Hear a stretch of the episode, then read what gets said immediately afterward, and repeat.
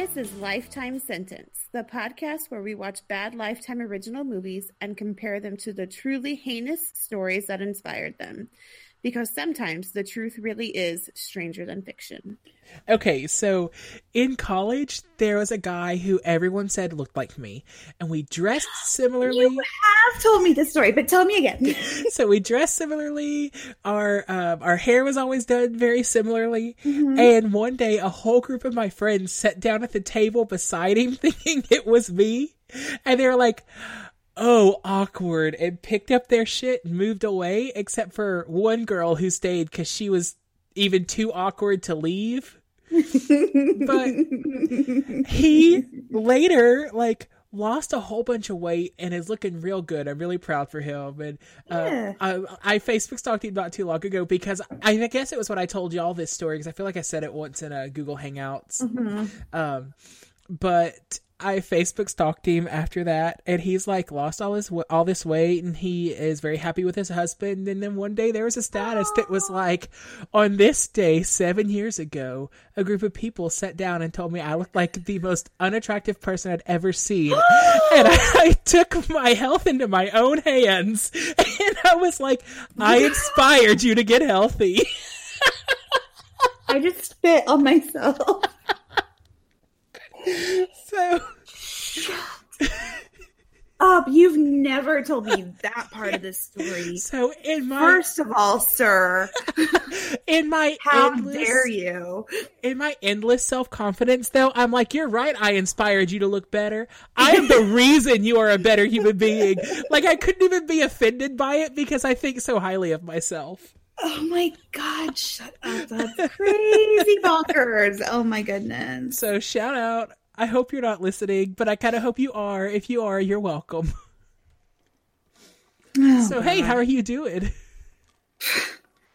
Look, I'm sitting on a heating pad. I have all kinds of freaking problems. It's time to send Aaron to the home, guys. it's gonna be in the home. The only way we can afford it is with your donation at life patreon.com. Send me to the home. Oh, so my son had some. Well, me and my son had some friends over yesterday. I say my son, but I had friends over yesterday too. But and I guess he was like eating chips in the pantry like he's not supposed to be, and just left a bunch of them on the floor. So I was went to put away some groceries I bought earlier, and I was like, "Oh, there's chips on the floor." So I just bend over to pick them up because you know, um, and so I bent over and then I couldn't stand back up. Oh my god. And then I cried a lot and then I made it up to my bed and I laid down and then I had to get up from my bed and I was like, well, that's not going to work because I'm not going to be able to do that again. So I've been sitting in this exact spot for the last hour Oh my god. with a heating pad up my back. Um, is your apartment two story? Are you like in a townhouse? Oh no, I'm on the third floor. Oh, that's even worse. It's even worse. But at least once you're in there, you don't have any more stairs. it's true. It's true. So, It's real bad. I've been crying a lot. So sorry. My face looks terrible. um, It's one of those things where like you know, you see, you always see nurses like comment, and probably Sarah does too, about the pain scale uh huh. and how like people come in, they're like, "It's a nine," and they're like chatting. Like, Yeah. No, the nine is when you're just crying completely involuntarily like, for no reason except it hurts. Like, I feel that. I wasn't even trying to cry, I just couldn't stop. Do you remember last year when I threw my back out on my 30th birthday just to prove Yes, I'm I old? do. Yeah, I mean, I mean, you made your point. I uh I'm just saying I feel your pain and I feel so bad for you. And if I had painkillers, I would slip them in the Big Little Lies DVD I'm sending back to you. Ooh. also, I've been so my sister got her own phone line, like her own cell phone line, and I've been chatting with Sprint trying to remove the old one for like an hour now, and they keep transferring me to specialists, and I'm like, this should not be this hard, Right? but here we are. Um, Anyways, I I'm not using Sprint after my contract is up. I just got Sarah off Sprint, in fact, oh because god, her contract went up before mine. yeah. Um. Oh, hi, welcome to Lifetime Sentence. I'm Paul. I'm Erin. And What's this is where we spend 15 minutes talking about nothing that matters. Well, I don't know what you're talking about because I matter. Hey, I inspired that boy. I'm a motivational exister. It's like the literal definition of influencer. Yes, that is now my resume. oh man. So, So, hey, before we like actually get into the thick of it, did this movie suck this week? no. Good, because the case didn't either, and I feel like we've had a few weeks there. Like Slender Man, thankfully saved us, but we had a Yeah, few weeks there where it was like no one's going to listen to us anymore. Yeah. So, first of all, were you not familiar with this case? No, in fact, when you told me it was Amy Fisher, all I knew her as was a porn star. She's a porn star? Yeah, she's very boring. Oh, we'll get She's- there, I guess. Yeah. In fact, I wasn't going to talk much about it in my notes, but I guess I'll admit to everybody now that yes, I have watched her and she's not that good. Oh, lame.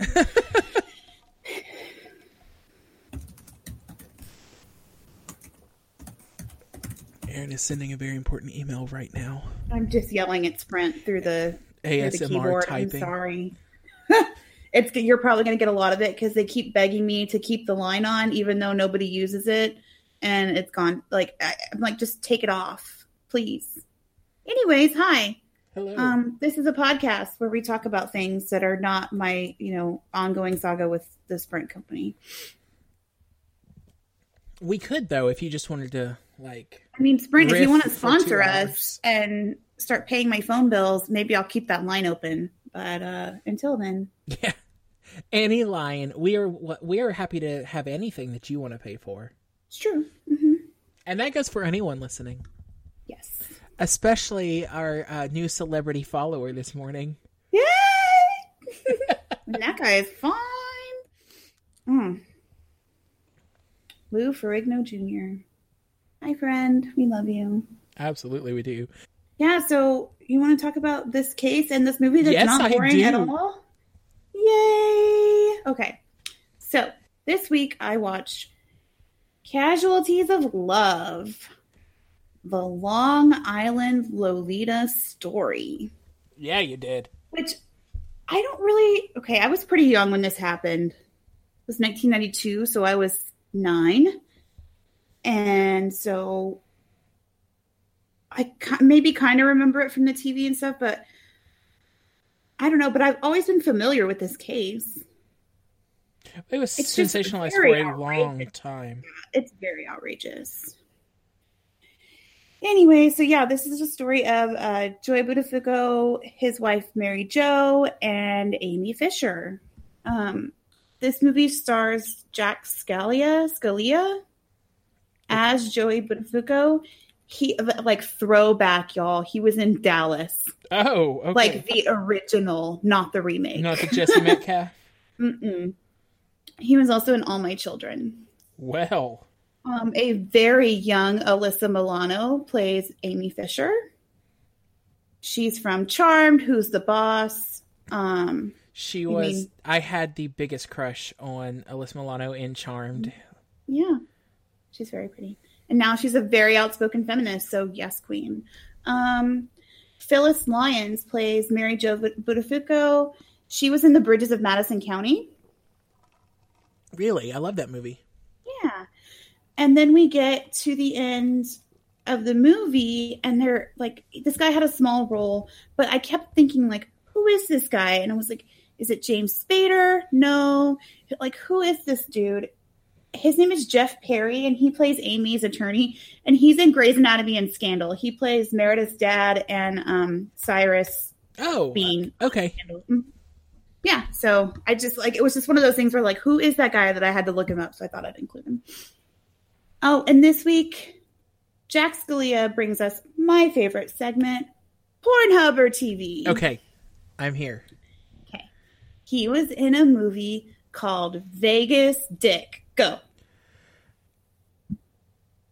I just like I had performance anxiety all of a sudden. Okay, Vegas Dick is actually um the the heartbreaking tale of a boy and his dog separated um, while staying at Caesar's Palace in Las Vegas. Little Dick, the golden retriever, goes to fetch a ball and gets locked out of the elevator when Timmy goes down to meet his mom at the slots. You see, his mom and Timmy have worked it out so that he can break into the slot machines when no one's looking and steal all the nickels. You don't you don't want to get caught with a fistful of quarters. People know nickels kids have. They just hoard those. Um, so it's much like the um oh what was that movie with the two dogs and the cat that got lost in the wilderness? Shadow and chance and sassy were the animals. And a long way home? Is that what it's called? That's what, i don't know. that's what kept popping up in my head. That's a movie but may, that may not be the name of it. But anyway so it's like that but an industrialized version where dick is running around caesar's palace. Sure sure. So what this really is? no, I just told you what it really is. I don't know why you're questioning me. Vegas Dick centers on a quote former con man who becomes a casino detective, which I don't know what the fuck a casino detective is, but okay. Oh, they're However, the people who like review the footage and like find people who are laundering money through the casino. Yeah, that's called a security guard. Anyways, his past may not be as far behind him as he thought. Now he must juggle his prior occupation with his present one. And just to be like, I have never heard this movie. The IMDb is very scant, but Katherine Heigl is in this movie. Really? And so is Elliot Gould. Not that I know who that is, but I know Katherine Heigl. Uh, Ross and Monica's dad. Oh, the okay. guy from Thank Ocean's you. Eleven. Thank you. Hello. Yes. so yes. Hey, Anyways, I have stretched myself very far with this podcast. So thank you for bearing with me, but I am very proud of the bounds I have made. I am too.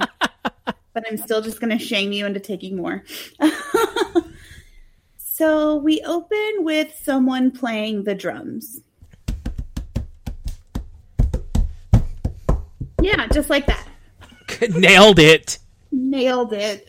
Um, They wake up or they seem to wake up a lady who looks really unhappy.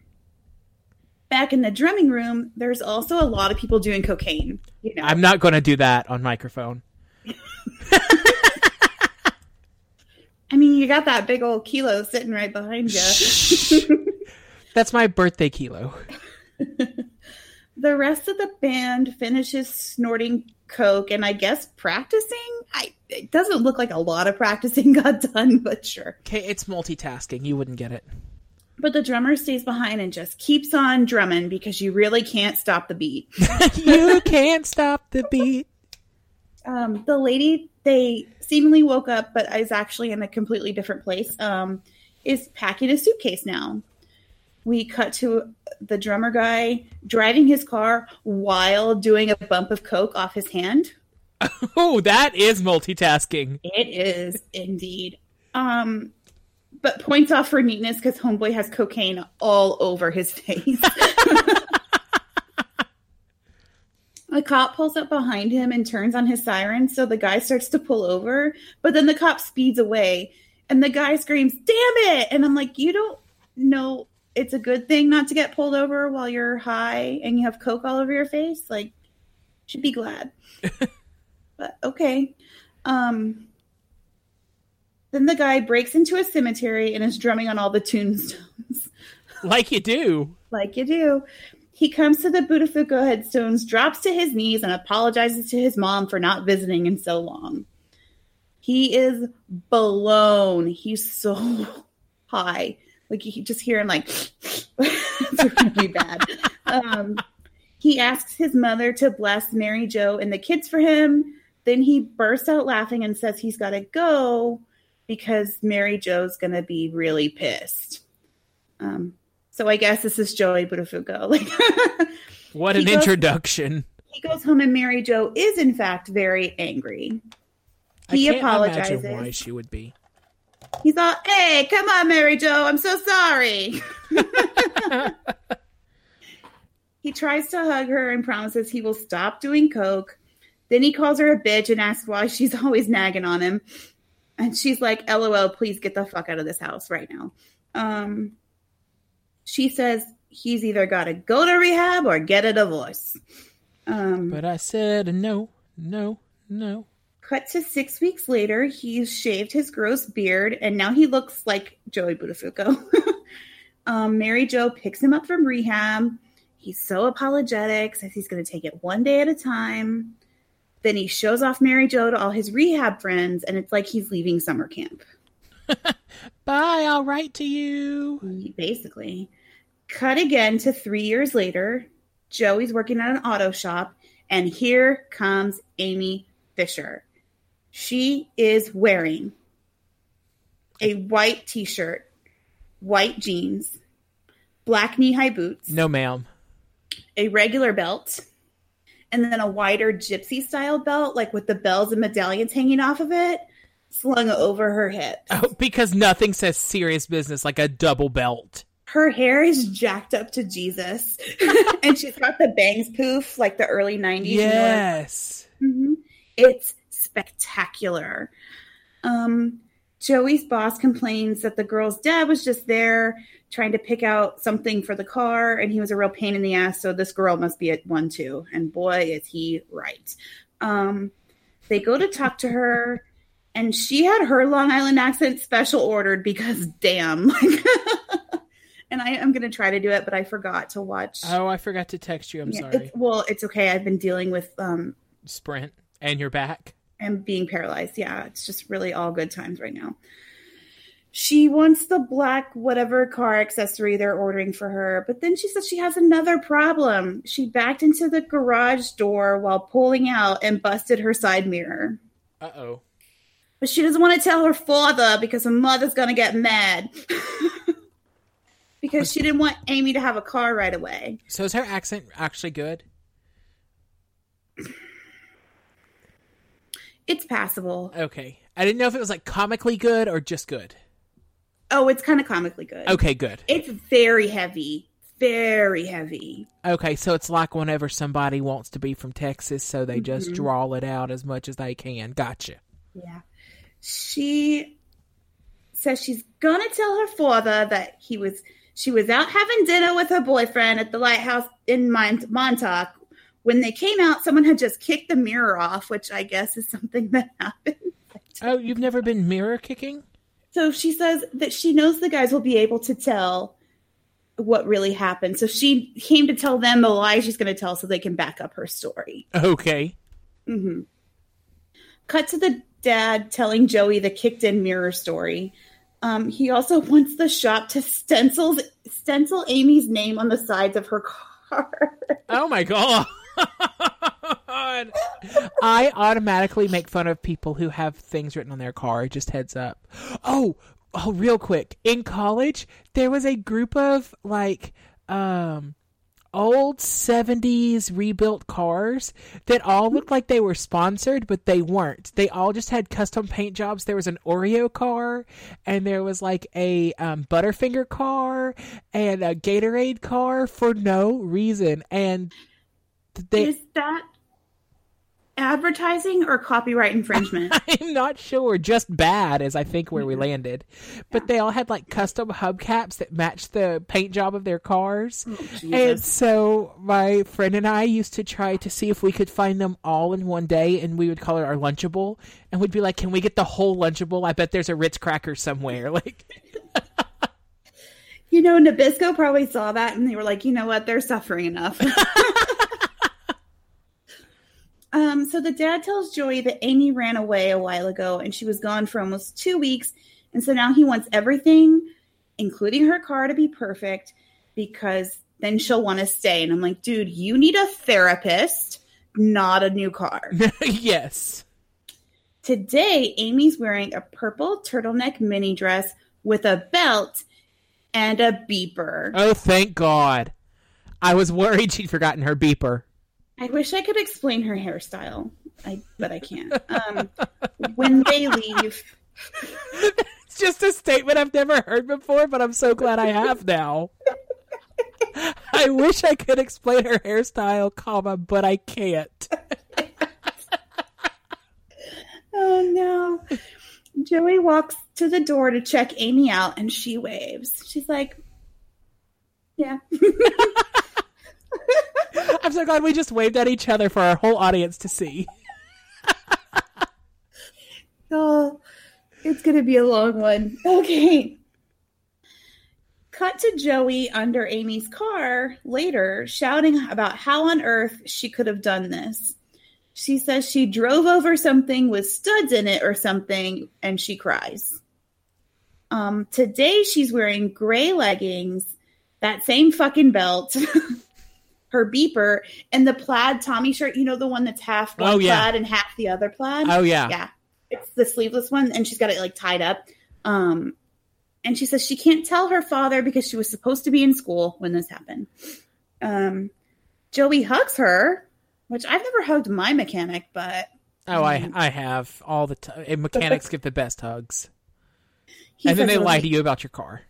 He says it'll be okay and he'll take care of her. He then calls her very pretty, and I'm like, ugh. No. She asks how old he is, and he says he's 37.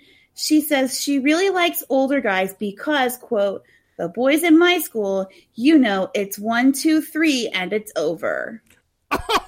Two pump jump. Joey's like, I'm sorry, what now? That should have been a red flag to literally everybody. so he's like under the car. So she strolls over to the side of the car, squats down, and is like, you know, when they get on top of you, one, two, three, and they're finished before you even get started. And this is close to Jodi Arias' comments about coffee. Uh, yes. hmm He's going to accidentally like break your fuel pump underneath there, girl. You better not distract him while he's got power tools by your car. Yeah.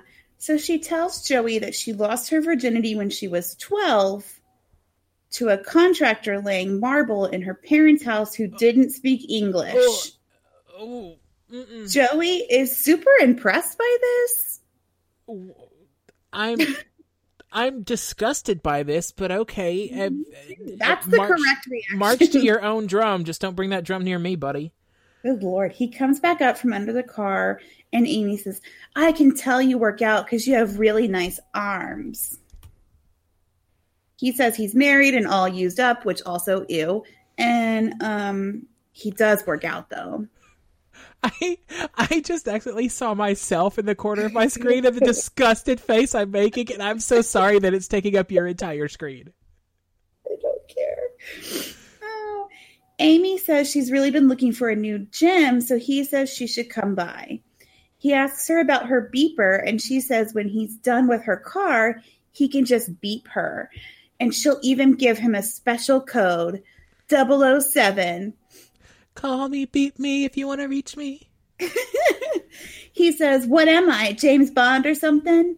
And she says, James Bond couldn't even come close to you. And then she leaves.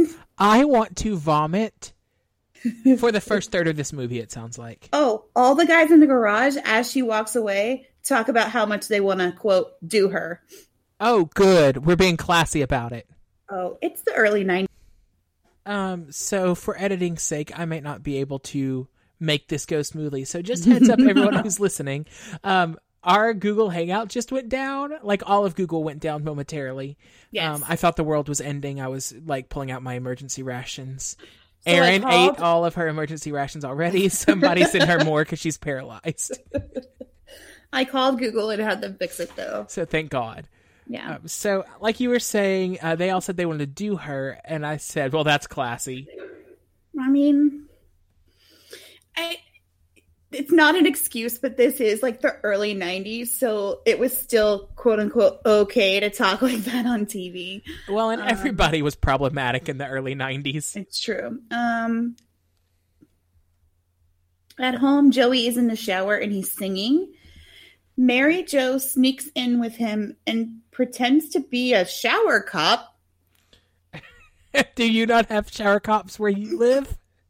I mean, I don't either, but She, quote, frisks him and then they have sex in the shower. Which anybody that's had sex in the shower knows that it sounds very hot and romantic and sexy, and it's no, not. it's not. I'm claustrophobic. I kind of want to be there by myself. Okay. Um, Additionally, I don't think that's how cops work, and if it is, you need to call someone. hmm um, yeah, if a cop gets in the shower with you, call 911. Um, yeah, so Amy is at the shop and she's basically totaled her car now.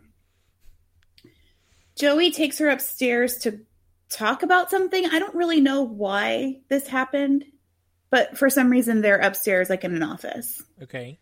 Um, they flirt. She wants his shirt. He says it would be too big for her. And she says, I can handle your size. I can handle anything you give me. No. Sit Then- down. Then she asks him to take her home. And on her way out, she steals Mary Jo's picture from his office. I'm I'm most confused by that. Yeah. Um, they run into each other at a carnival. Joey is wearing MC Hammer pants, and I just wrote, This is heaven. Do you remember those? Yes. Oh, they were yes. so expensive. and ugly. they were so ugly. Um, for any I had a pair. for anyone who's younger than me that doesn't think about just how ugly harem pants were, and you're on the right track.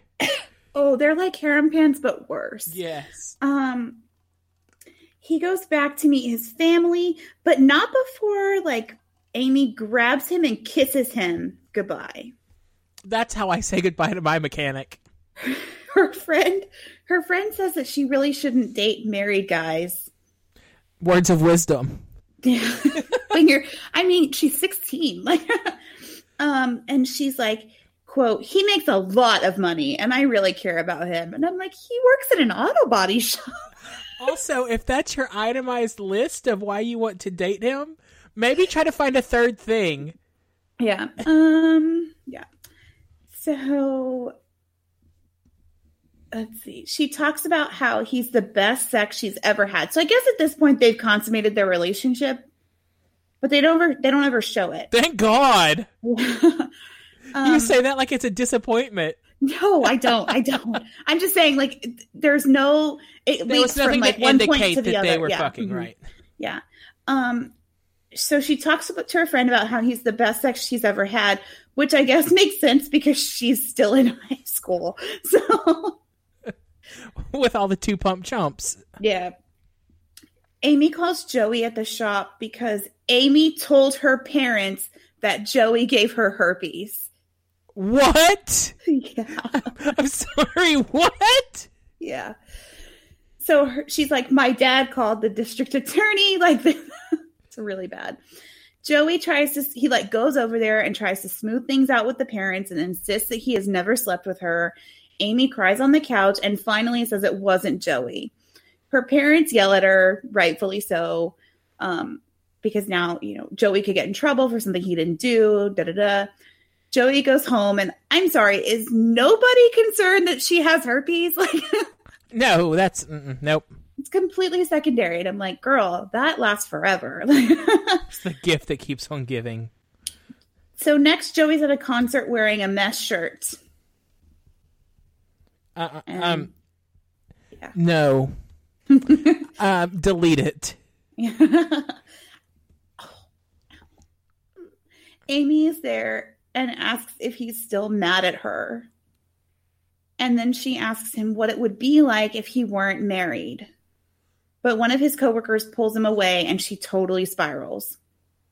Amy does. Sh Amy tells her friend that she's in love with Joey and she wants to grow up and have a family and Joey would be the perfect husband. And I'm like, really? See if you feel that way in two years. Get 18 and then see. Her friend is like, one problem, he's already got a wife. And Amy says, yeah, well, every problem can be fixed.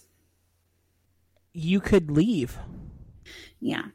Um, ding dong, there's someone at the door at Joey and Mary Jo's house. Mary Jo opens the door and it's Amy. She asks Mary Jo to buy a candy bar, and Mary Jo very nicely says no because she's all candied out. But she finally acquiesces and invites Amy inside. Amy looks over to a friend who's casually hiding in the bushes with a shotgun. Isn't that where your friends hide with shotguns? I mean, when I sell candy door to door, I definitely take a gunman with me. Um, Girl Scouts are not the same as I remember. her friend totally chickens out and he doesn't shoot her. Um, they go back to the car, and the would be shooter says the gun isn't even loaded, and Amy is insane. But Amy gets pissed and says she's been giving this guy tons of free sex and she gave him $600, so he better find someone to do this shooting. Well, with Flash, that with that much effort. Flash to 6 months later, the doorbell rings again. Mary Jo opens it and it's Amy, but she's wearing a quote disguised. She is wearing a hat a and mustache. she has her hair fixed differently. Can you explain this hair to me? It's like kind of dreads, but not really. Okay. Does that make sense? Yeah, like the twist, like the 90s Yeah, twist. the twist. Yeah, yeah. And but she's wearing a big hat too. So Mary Jo opens the door and Amy asks her to come outside for a minute. And like, what even was the 90s? Because if somebody knocked on my door and asked me to come outside, I'd be like, uh, no. I'm good right here. Thanks. Yeah. Mary Jo goes outside and Amy says that Joey's having an affair with her little sister.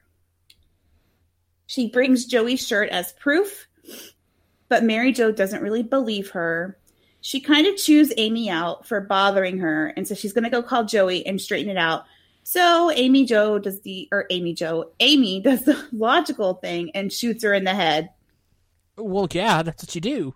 Yeah. Um, Joey runs in. So jo- we come back up. Joey's running into the hospital, trying to storm the operating room unsuccessfully. A lot of people try to talk to Joey, detectives, his personal att- attorney, who is there for some reason that I don't know. Um, but the doctor wins the fight to talk to Joey. He tells Joey that it's touch and go, but they can operate on Mary Jo. Meanwhile, at the gym, Amy goes to talk to her new boyfriend, who is another older guy who lives with his girlfriend and their child. Oh, so she's, she's got, got a type. A type. Mm-hmm. Yeah. At the hospital, Mary Jo wakes up. She says she knows who shot her. They give her a pen and she writes Anne Marie, which is the name that Amy gave her at the door. Okay. Um, she writes that she had a complete auto body shirt. So they know exactly who it is. He says he only gave one complete auto body shirt out. He gave it to quote Mr. Fisher's daughter. And I'm like, wow, buddy, do you call her that in bed too? um, so we see Amy. No, but for get, real, does he? I wonder. I don't know. we see Amy get arrested, kind of.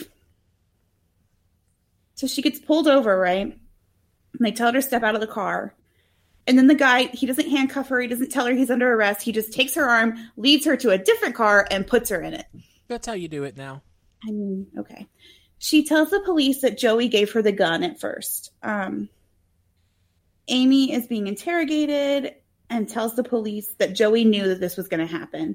And these putz ass policemen, I swear to God, are like, oh my God, honey, he conspired with you to murder his own wife? That's horrible and shocking. Like, but she finally says that it's not true. He didn't give her the gun.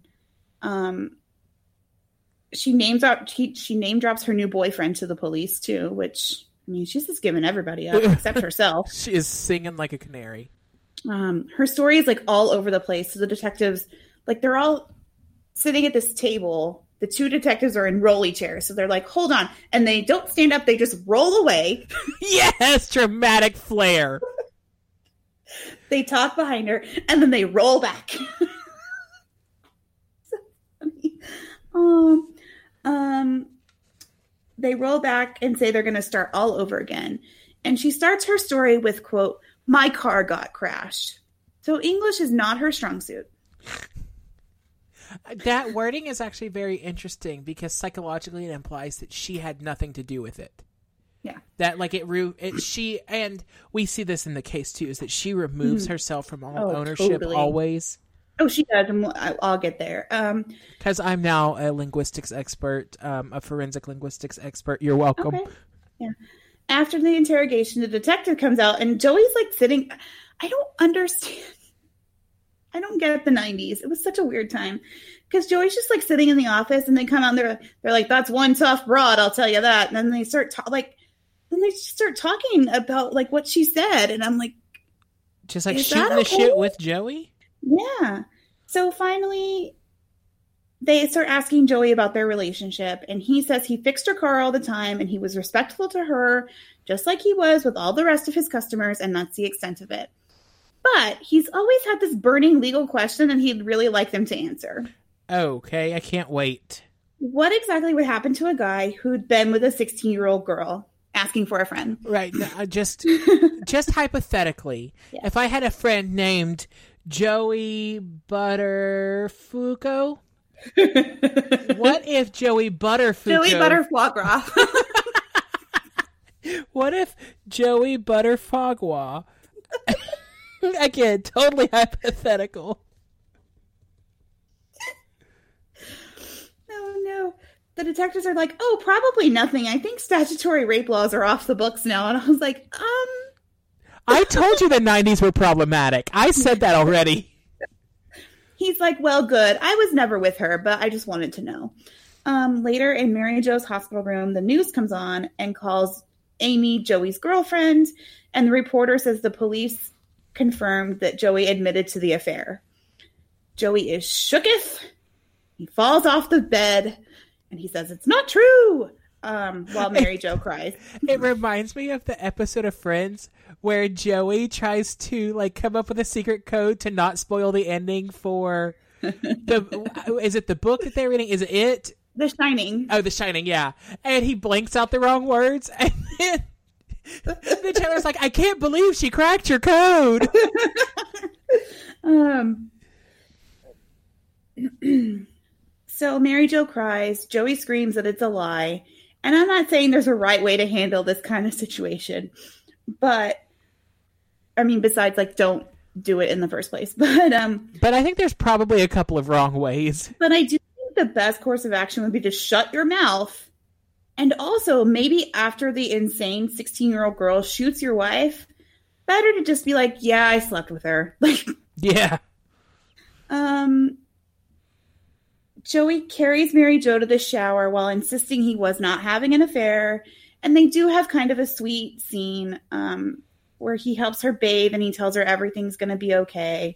He kind of they kind of recreate the shower cop scene. He's like, because she's crying because she can't do it herself, and he's like, "No, this is our game." He's like, "Look, I'm I'm the cop. Like I'm gonna frisk you. I'm like I like to get up close and personal." It's and it makes her laugh, which she could probably use a laugh or two right then. I almost want to feel better from this. Yeah. Like, Yeah. It was very sweet. Um the two bumbling dumbass cops show up at the auto shop to tell them to just let it go because Joey's going to make a statement about how he wasn't having an affair. And they're like, no, we think the best idea is for you to not do that. um, at the hospital, Hard Copy is running a video of Amy as a prostitute. Yikes. Yay! Um, then the Post releases a headline accusing Joey of being Amy's pimp, Oh. which I mean, the Post is complete bullshit, but you know. The family lawyer comes to tell Joey this while he's in church praying. And then, while still in church, the lawyer leans over to Joey and says, So, how was she? Good thing you're at church so you can confess immediately after. Forgive I'm me, not the- Father, I sinned while you were talking. I am not the biggest fan of the church, but that's gross. Like, Joey insists he did not sleep with her, which lying while inside of a priest cannot be good for your soul. Um, Joey says he did flirt with her, but he never had sex with her. Um, Amy's in jail, writing Paul a letter and blaming everyone else for this whole problem. Um, the DA compares Amy to John Gotti, which I'm like, "Hmm, that's a little harsh. I I want to know like how they got there. Take me on that journey of leaps. Whoever wrote that. They're both Um, No, I can't make a single leap. So I think the leap was he Amy presents herself as like an innocent high school girl, but really she's going around shooting people. And John Gotti presents himself as like a good businessman when really he's also going around shooting people. Okay. Okay. Um, so he asked for her bail to be set at $2 million. Um, and the judge agrees. It's the highest bail in the history of New York State, according to this movie, but I'm not sure if that's true. Um, they interview everyone who's interacted with Amy or Joey in this movie. And the edit of the week. I was afraid we weren't going to have one because we're at the 41 minute mark right now. It's just these people talking to a camera with a TV station microphone like attached to the front of it.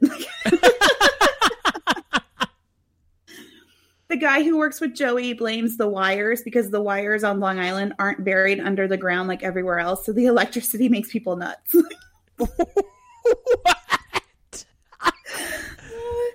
He demonstrates by the photo that I, I put here, you'll find in the drive, but I didn't put it in the drive because I'm stupid. So oh, here. Oh, it's because Google was you. down. Let's blame yeah, Google. That's why. Can you see this? What? Wait, this is from the movie? Yeah. I thought that was from like a Nickelodeon Kids no, Choice that's Award. That's a screenshot of my TV. That looks like he's about to get slimed on the Kids Choice Awards. um. So yeah, he calls it Midtown Syndrome. That's not a thing. Yeah, Mary Jo and Joey are living in their own special prison surrounded by reporters. They have to leave the phone off the hook. People are literally banging on their windows.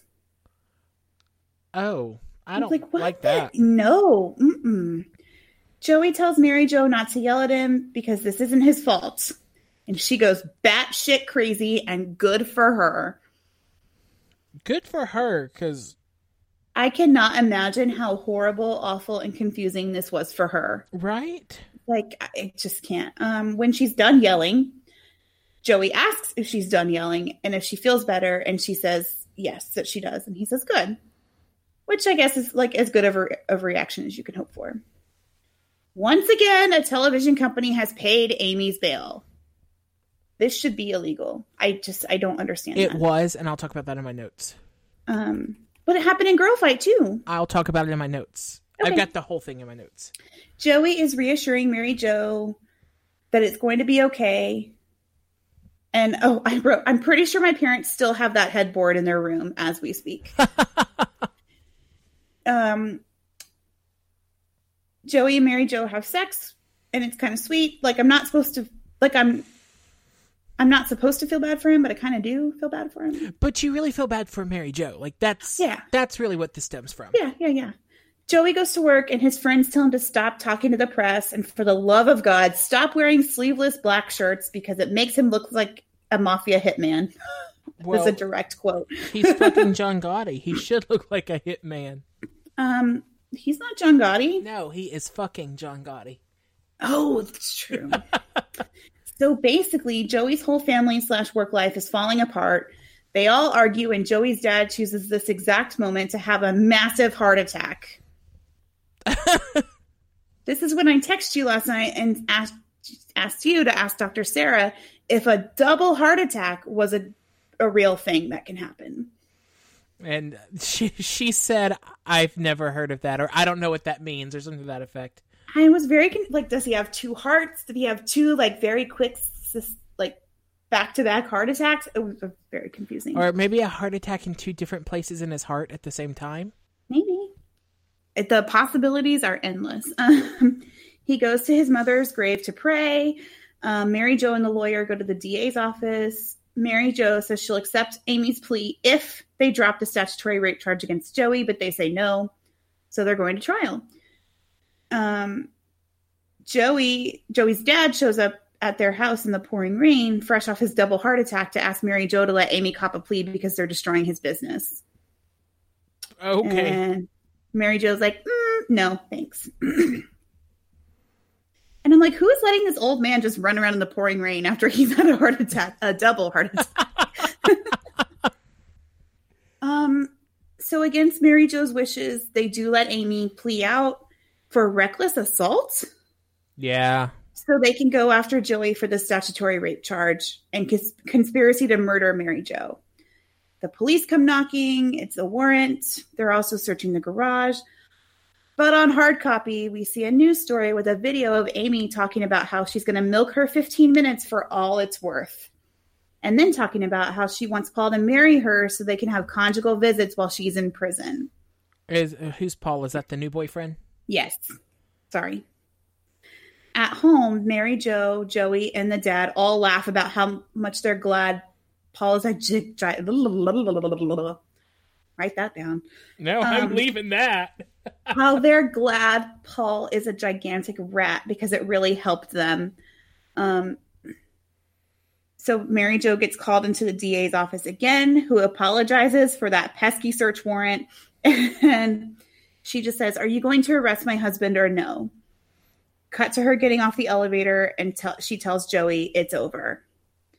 Um, they hug and they kiss. Um, we see Amy sentencing. Amy halfway apologizes for shooting Mary Jo, but again says that Joey knew the whole time, so it's really not her fault. Right, right. But she's sorry for her part in the shooting. I'm sorry that your husband didn't warn you that I was going to shoot you. Yeah.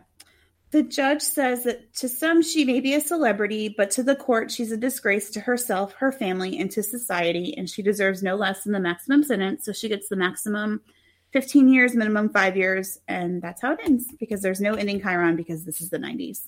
Okay. And there are no rules. Yeah, and they made this movie real quick. Like, yeah, they did. like the court papers had not been like the ink was not dry on them before they were making this movie. Yeah. All right. So, um, Was it Lifetime that bailed her out? no. Okay. Um, I've always wondered that. so because Lifetime was actually the second movie. There was one that was made before the Lifetime movie. yeah, I thought. Yeah, I thought so. There was a bunch of movies about this. There were three made for TV movies about her alone. Yikes. Yeah. So my sources, I started with uh, Amy Fisher on Wikipedia, and then Amy Fisher on Biography.com, Mhm. and then the Amy Fisher trial on Encyclopedia.com, Mhm. and then also uh, Mary Jo Budafuoco on Wikipedia. Is it Benefuco? Because it's F U O C O, Yes. U O C O, It and in is. Italian it's that would be Fuo because you No. pronounce all the vowels. Nope. Yeah, in Italian always- you pronounce every vowel. I'm not saying I'm not questioning your Italian. I'm saying anywhere I've ever heard this name pronounced, it's Buttafuoco. Okay, see, I've never heard it pronounced before because all I know her from is porn. And like from well, I mean, Mary Jo Buttafuoco didn't do porn, and I've seen no, interviews with her, and they call So her. I've never heard these names before this Oh, week. well. Is what I'm saying. Well, now you have. Yes. Yeah, it's Buttafuoco. Okay. Um, so Amy Elizabeth Fisher was born on August 21st, 1974, in Merrick, New York, um, which is on Long Island. And if I'm Mm-hmm. casting her, do you know who Diana DeGarmo is? No. She was uh, an American Idol contestant a long time ago. Do you remember when Fran Drescher had her show? Um, The nanny? After the nanny, she had another show. Diana DeGarmo played her daughter in that show. It was Oh, she's pretty. yeah.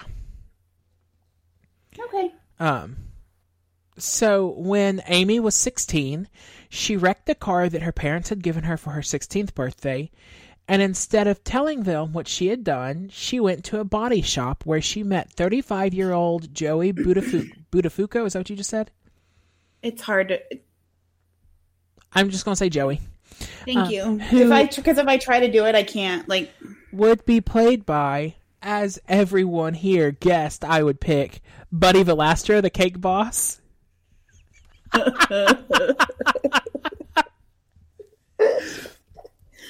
Oh my god, that's amazing. Mm-hmm. And I'm on board. It was there that she allegedly attempted to negotiate a trade of sexual favors in exchange for repairs to her vehicle. Um, I don't like that so much. especially not at 16. Nope. This evolved into an ongoing affair that lasted at least a year. They began seeing each other in secret in May of 1991. I'm going to take a running start at that. They began Okay. seeing each other in secret in the May in May of 1991. Fuck. While Amy was still 16 In years old. May. we are having so many problems today. In August of 1991, Amy told mm-hmm. Joey that she needed money, so he suggested she find work as a sex worker. And this is where I wrote in my Um, yeah. why don't you work at like like McDonald's, McDonald's or Walmart, the mall, or as the receptionist Anywhere. at the auto shop. Like, uh, now, and I will say, every report that I read, because it's from the 90s, um, every report says prostitute. So while I try to use the term sex worker, there's a chance, especially if I'm quoting, that I will say prostitute, and that is not to be offensive. That is yeah. that all. I mean, that's why I said prostitute because that's what they said. Right. That's just their verbiage. So, Mhm. um, so wor- while working as a sex worker, Amy begged Joey to leave his wife Mary Jo, but he refused. Sometime in the spring of 1992, Amy came into possession of a 25 caliber pistol with the help of a man named Peter Guagenti. And Peter would be the friend who was hiding in the bushes in your version, but to my knowledge that did not happen. Okay. Um, she then stole the license plates off of a neighborhood car, like you do. Sure. And on May 19th, 1992, which is about a year into their affair, Mhm. Amy put the stolen plates on Peter's Pontiac Firebird Nice. and drove to the home of Joey and Mary Jo. Okay. And um, so she rang the doorbell. And when Mary Jo answered the door, who I am casting Joely Richardson, do you know who she is? Nope. But I can find out. She uh, is the daughter of Vanessa Redgrave. She played Queen Catherine Parr in The Tudors. And her Okay. her sister was the mom in The Parent Trap with Lindsay Lohan, the one Oh, who died okay. in the skiing accident. Oh, Nat- Natasha. Right? Natasha, yeah, Yeah. She looks kind of like Anne Heche. yeah, a little bit. hmm Actually, I think the lady that played Mary Jo in this movie, Phyllis uh, Lyons, I think, Okay, is was uh, like a kind of a dead ringer for her. At Oh, least really? in the movie, she was. Yeah. all right. So, um, so she rang the doorbell. Mary Jo answered, and um, Amy began spinning a lie. Ooh, I was feeling myself here. Yeah, you were. She told Mary Jo that her husband was having an affair with her imaginary younger sister.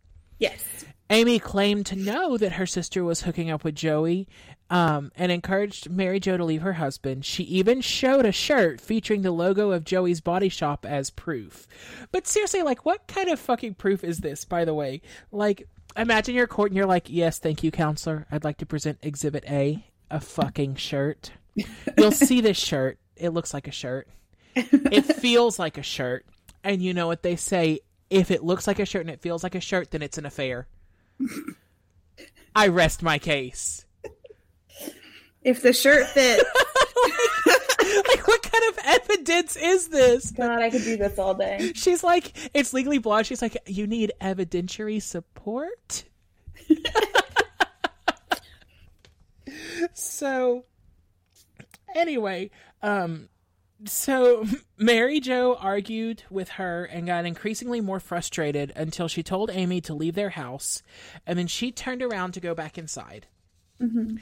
Um, when Mary Jo turned her back, Amy pulled out the pistol and struck Mary Jo in the back of the head first. And then she aimed the gun at her temple and shot her in the head. I wish I could show you mm. all Aaron's face. I wish I could explain Aaron's face. But why though? she Get then it? Why? She then God. dropped the magic proof shirt and the gun and hauled ass back to that Pontiac Firebird. Now she doesn't even have her proof shirt. no. So Peter Guagenti Her being evidentiary support is gone. Peter Guagenti, being the good friend that he is, told her she better turn her ass around and go pick up the shirt and the gun because that's the evidence. Go get your evidentiary support.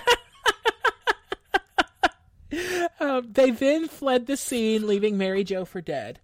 Neighbors called 911 and actually sprung sprung into action, like going to her and like putting pressure on her wound and things like that, like everything they could think to do. Um, and she was operated on all night, but the doctors were actually unable to remove the bullet from her head. Yes. Mhm. Um, however, the doctors were able to save her life.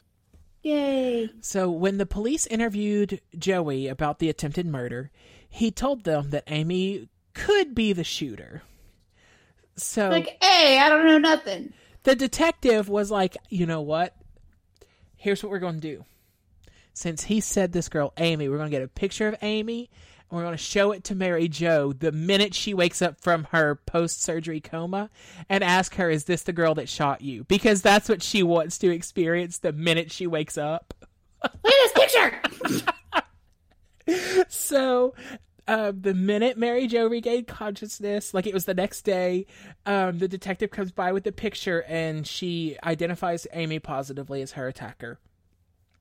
Fisher, uh, Amy was arrested and charged with attempted murder, and on September 23rd, 1992, she pleaded guilty to first degree murder. And I would like to say that that's the case, except that it gets batshit crazy from here. So, I because that wasn't already crazy, right? Nope. that was normal, regular, everyday, run of the mill stuff. um, a tape surfaced after she got arrested. Um, a tape surfaced that showed her um, negotiating for sexual services with a 29 year old named Peter DeRosa. Yes. Uh, he'd filmed it in secret, um, and he sold the Which rights- I don't also get that. Like, why? hell if I know. That sounds like a lot of people who need some help. For real. Um, and so it was also filmed in March 1992, so she was 17 at the time. It, that's what that's what I don't get. Yeah. Like, mm, you're 29. Maybe don't film yourself Yeah. negotiating for sex with a 17 year old girl. I don't know. Her story, None of my business. right? A her story became a national sensation in a secretly made videotape purchased by the tabloid television program A Current Affair. Um, did you ever watch A Current Affair? Um, yeah, probably. It was super. But uh, what Huh. I was very surprised because Hard Copy, which is the name of the show they use here, was actually a show. yeah, well, hard copy it was not like they did not make it up. Like No. so, I was fair because usually it's like it would have been like entertainment. in rock bottom. Or, uh, entertainment 24 48 hours what was that website they used last week? creepy storypedia That's right. This would be Gossippedia at night. All right. So, um, so a current affair, um, broadcast this video of her, and um, that videotape actually aired on TV the night before her bell hearing. whoops So the um, the Nassau County Assistant Director Fred. do you mean nassau Yeah, that one. NASA. um, nasa Nassau County. Nassau County. Nassau. So many options here. nassau We're just going to cover them all. Um, anyway, he, the district attorney, assistant district attorney, Fred Klein, called um, Amy a prostitute who had stalked Mary Jo for months.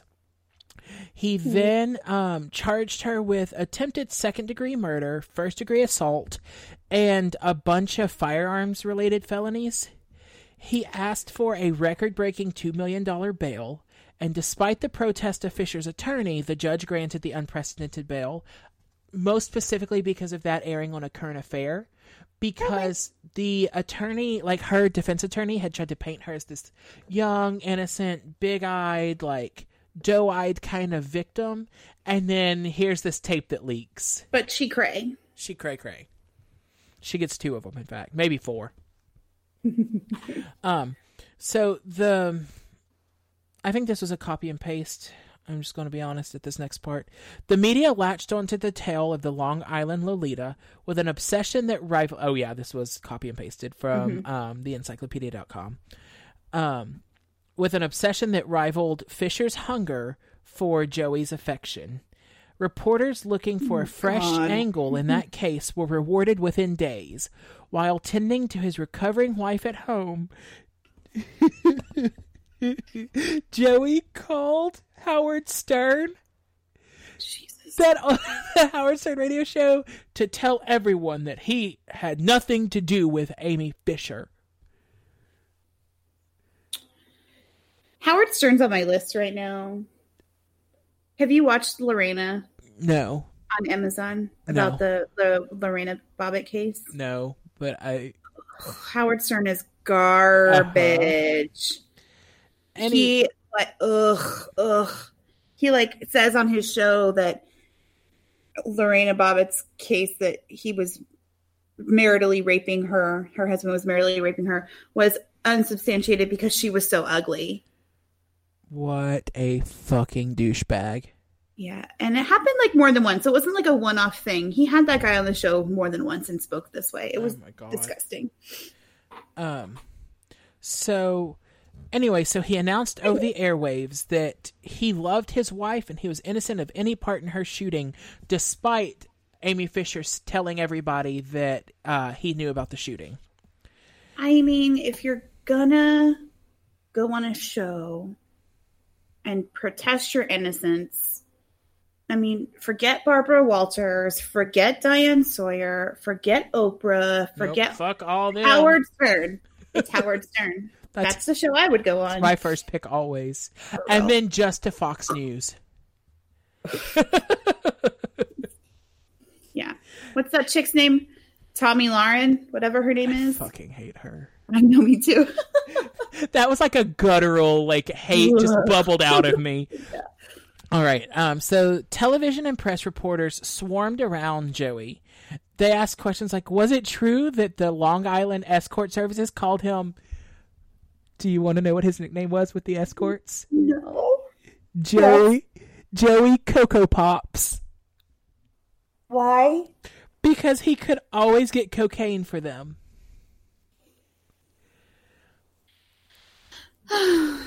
I mean, Um at least it wasn't like Big Daddy Joey. Joey I couldn't even say it without. I know.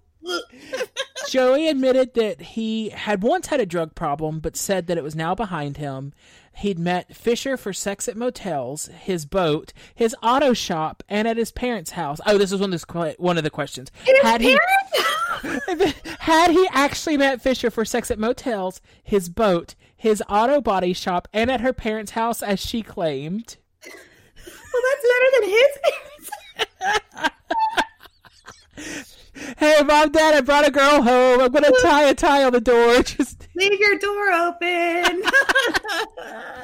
um. God. he consistently denied, denied, denied. He said that the only way he knew the teenager from his bo- Audi Botto shop, Audi Botto shop, Betty bought her bought a bunch of bitter butter. Auto body shop because she'd brought her smash car in for repairs. She was just such a frequent customer that he had her telephone beeper number. Let me just tell you, if you were looking forward to us having our shit together today, you really picked the wrong day to listen. I blame Google. It's Google's fault, also my back's fault. And the more I laugh, the more it hurts, but I can't stop. Um, as Mary Jo regained her speech, she vigorously defended her husband. The story is pretty simple, she told the press. I love my Joey. My Joey loves me. And um, then she said, like, people were like, well, what if he's lying to you? And she said, I'm no pushover who doesn't know her ass from her elbow. Which I've never heard this phrase before, but I'm taking it. I have. Really? Yeah. Um, yeah, no, my parents have always said ridiculous things like that, but I've never heard that one. I like it. Um, as a surprise to everybody, Amy's bail was posted pretty quickly. Soon it came out, though, that this was a result of Hollywood's involvement. In exchange for yeah, and so this is where I'll talk about what all happened there. In exchange for exclusive rights to tell her stories, some Hollywood executives paid her bail. The fortuitous thing about this for her, though, is that it was only recently that this was allowed. Starting in 1977, a law had been passed called the Son of Sam Law, named after our good friend David Berkowitz. Ugh, that guy sucks too. Yep. That barred defendants under indictment from selling their stories for profit.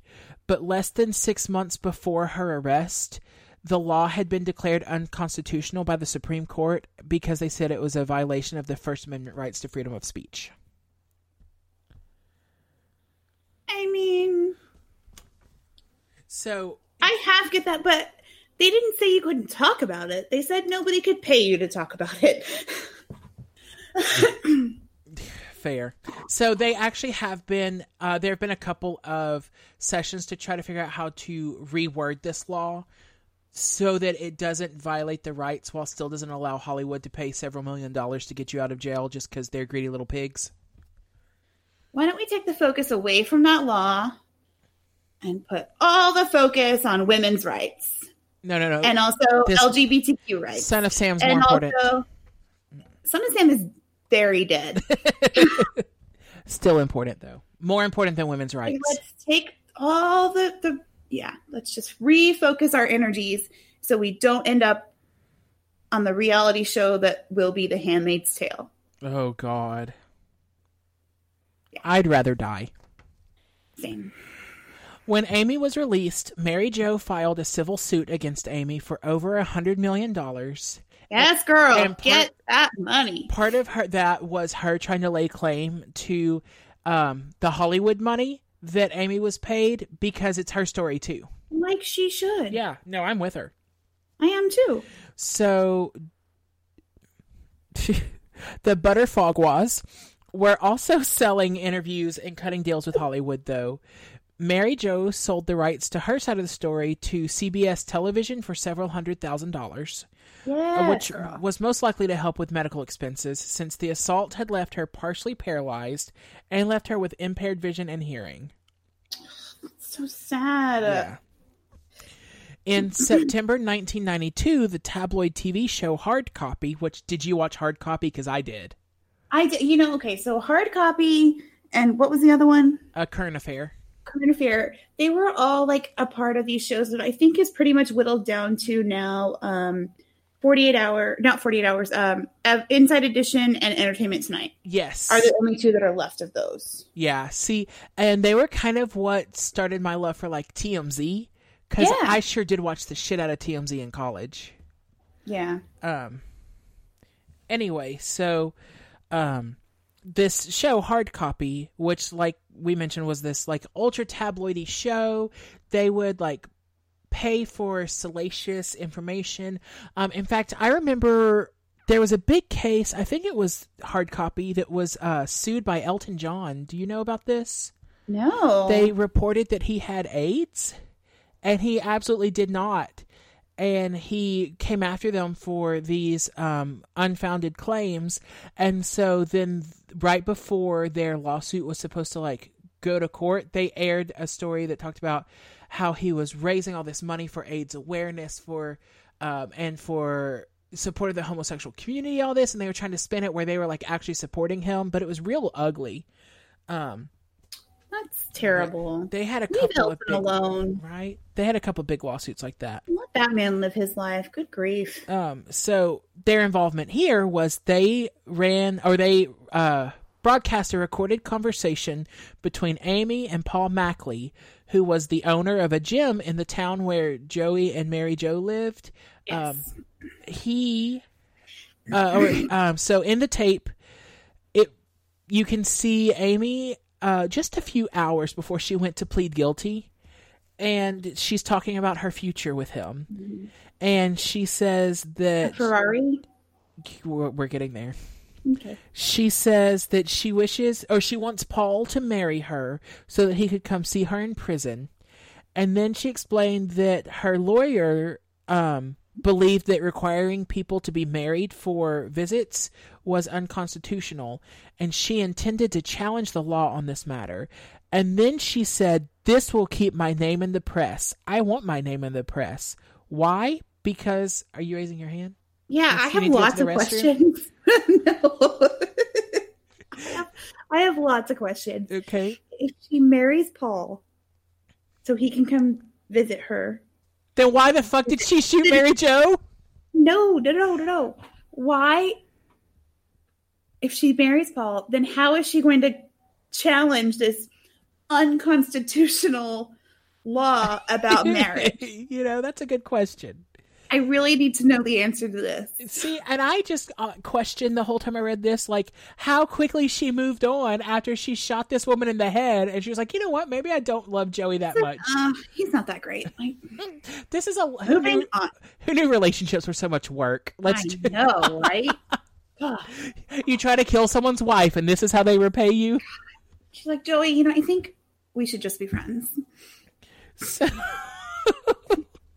so um, she said, "quote That will keep my name in the press. I want my name in the press. Why? Because I can make a lot of money.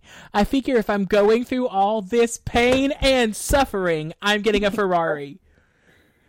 Which." Fuck it, I'm getting a Ferrari as my new mood. But also, she's like, I'm suffering. Bitch, you shot someone in the face.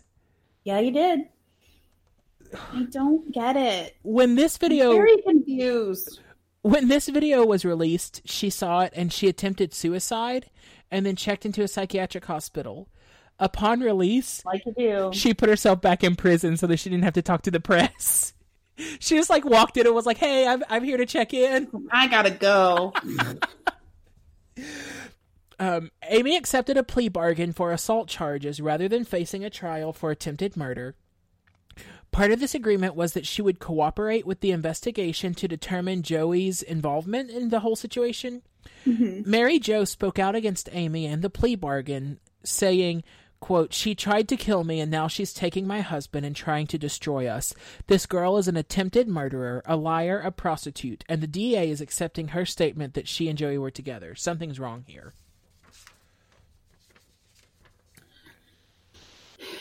If she wasn't wrong, Right. she wouldn't be wrong. right. I get what she's saying, however. However, Um, Yeah. I mean, through this whole thing, Amy had insisted that Joey knew about it and had encouraged her to do it.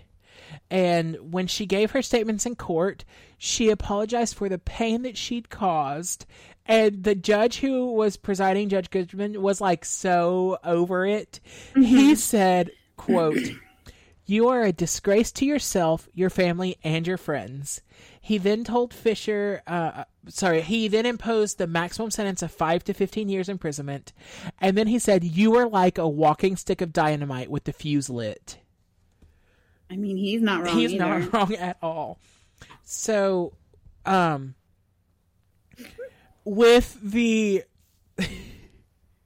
with Fisher in prison and like the TV stuff winding down, um, Joey then started to get questioned. Uh, or they started questioning about Joey. The police questioned a former employee of his body shop who claimed to have heard Joey boasting of having sex with Fisher. On April 15th, 1993, nearly a year after his wife was shot, he was indicted on six counts of statutory rape. Um, I have a rant written here, sorry. Um, 12 counts of sodomy, and here's where I put my rant. I was like, dudes, get over it. Anal's a thing. Like, if you don't like it, just don't do it. How did he only rape her six times, but he sodomized her 12 times? Or like six of those times, were they freebies? Like, what happened here? Eh, well, Burning question. So 17 was and might still be the age of consent there. So she was 17 for part of their relationship. So I guess maybe they did anal every time, but only six of them were rape anals. I Well, don't and- get it.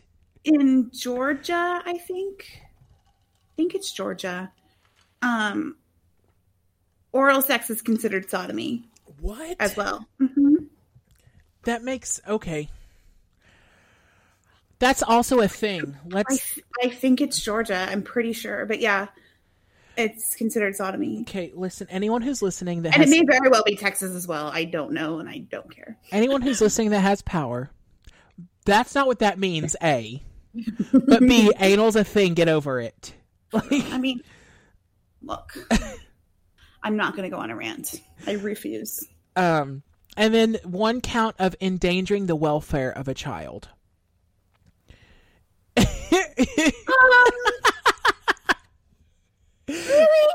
he pleaded not guilty and left court in a white Cadillac accompanied by his still supportive wife.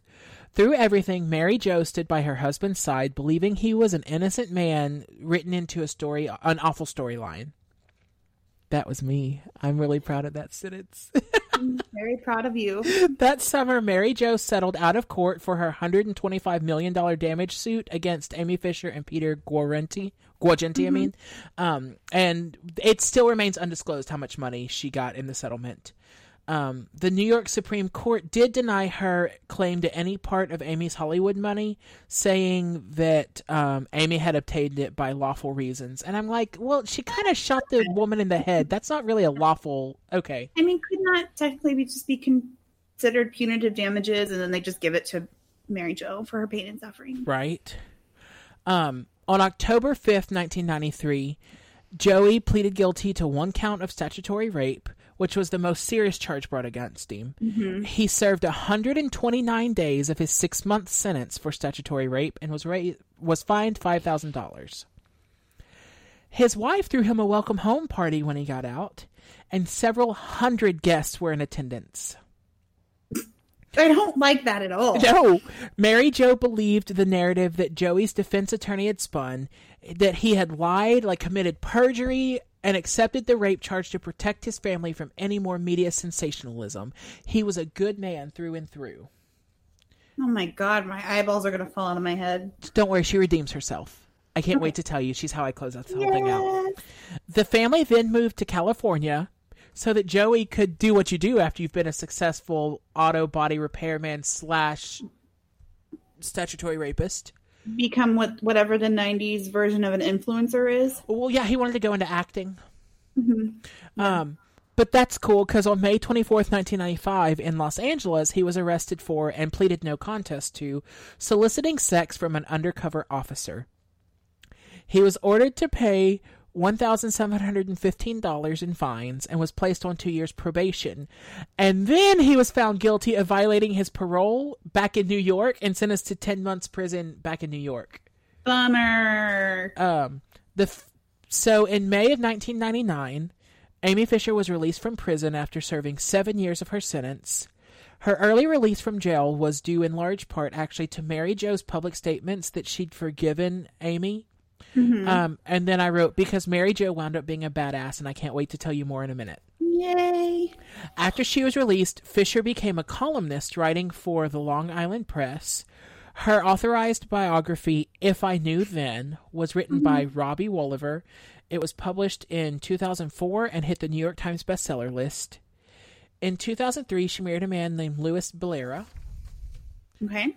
Um, in 2006, Amy and Mary Jo reunited for interviews with Entertainment Tonight and The Insider. Fisher said that she wanted to heal and move on with her life.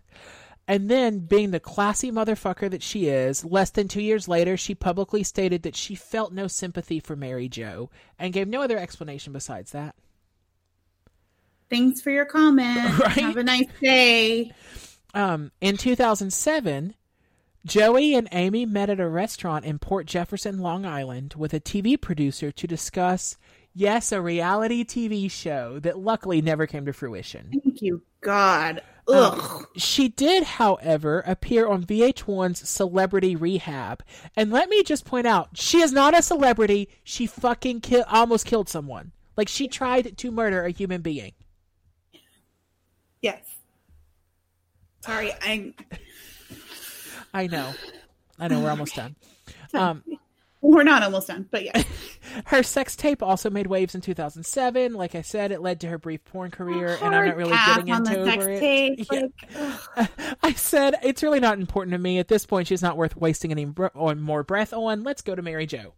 Yay. So, as for Mary Jo, she did stay defensively loyal to her husband for seven years.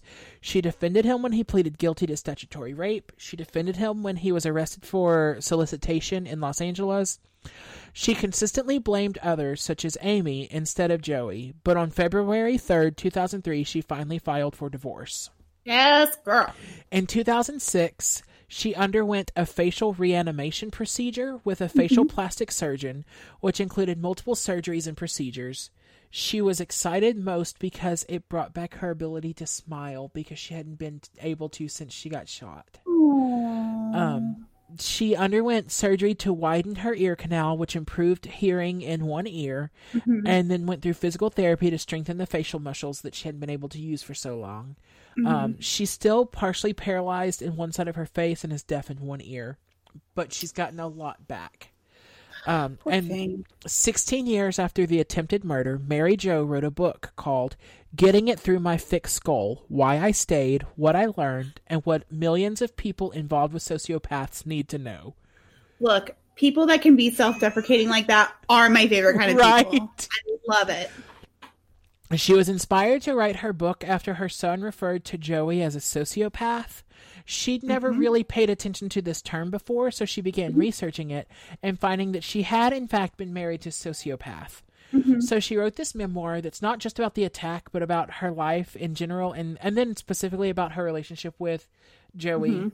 And she uses this book and her story as a platform to speak to um, women in abusive relationships and people who are married or like in relationships with sociopaths.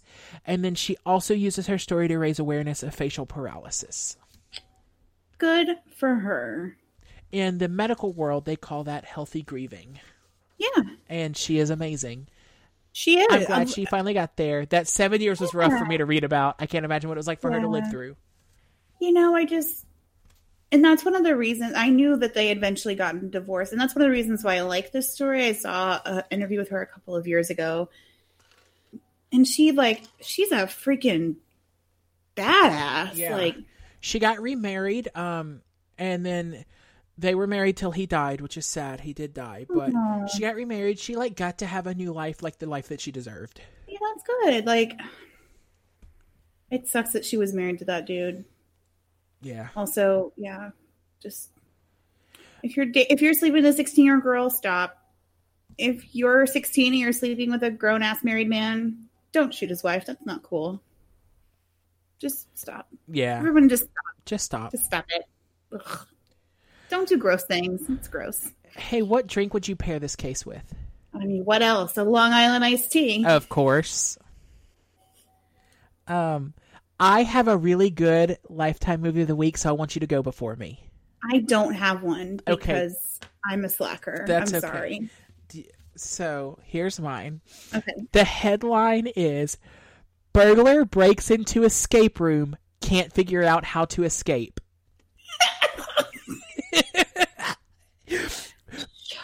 Police in Washington say a man who broke into an escape room on Sunday damaged the room so badly that he couldn't escape.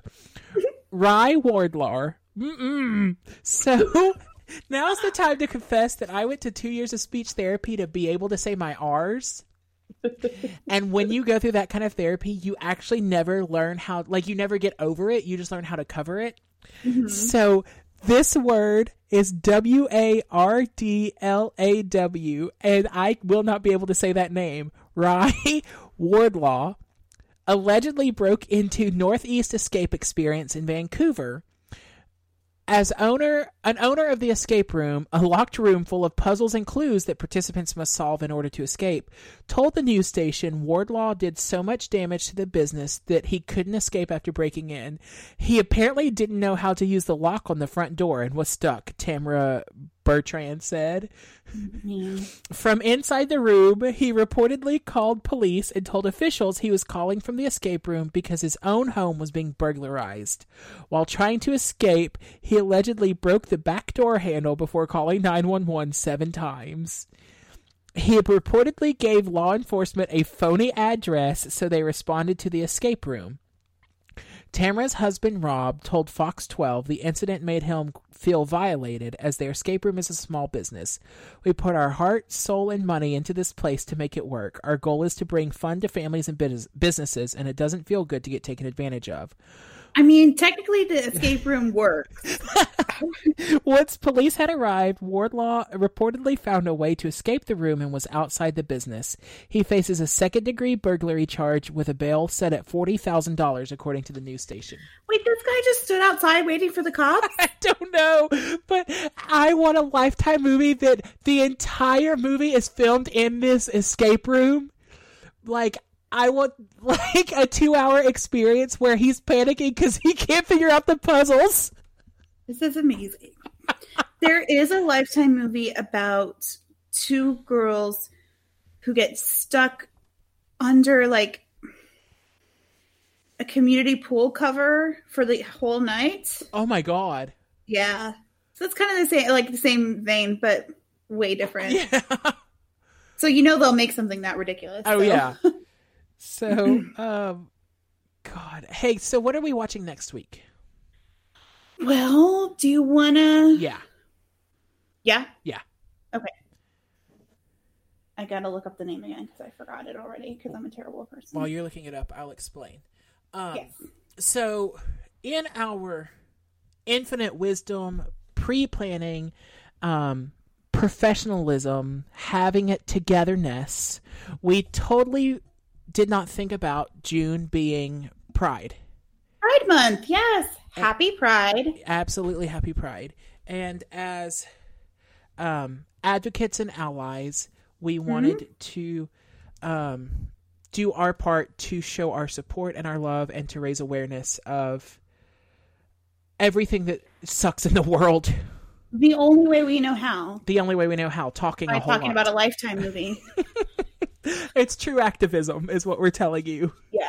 So next week I'm gonna watch A Girl Like Me, the Gwen Araujo Arojo. I'm already screwing up. I'm sorry. Story. Um, it's about a woman um, who starts advocating for transgender rights after her own transgender child is murdered. Um, and so we're, we're going to be doing that. We're going to cover, just try to, in our own way, to shed some light on, you know, the world. and again in the smallest way we poss like in the 100%. smallest way the only Yeah, way that we the have to us the only way we have to us not like i was about to say in the smallest way possible it's like we're not trying to go as small as possible this is just what we've got to show people that you are loved and you are valued and you are worthy and we see you.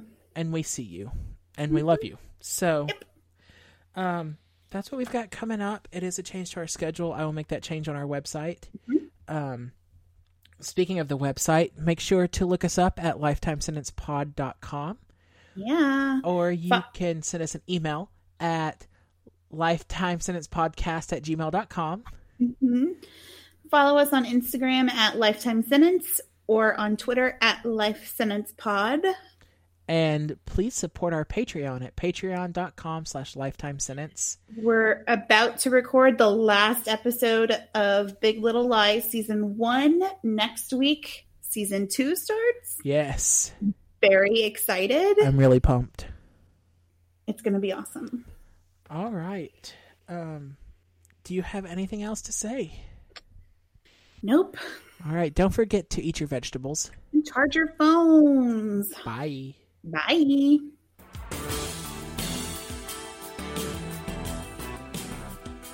This has been Lifetime Sentence, where the truth really is stranger than fiction. Thanks for listening.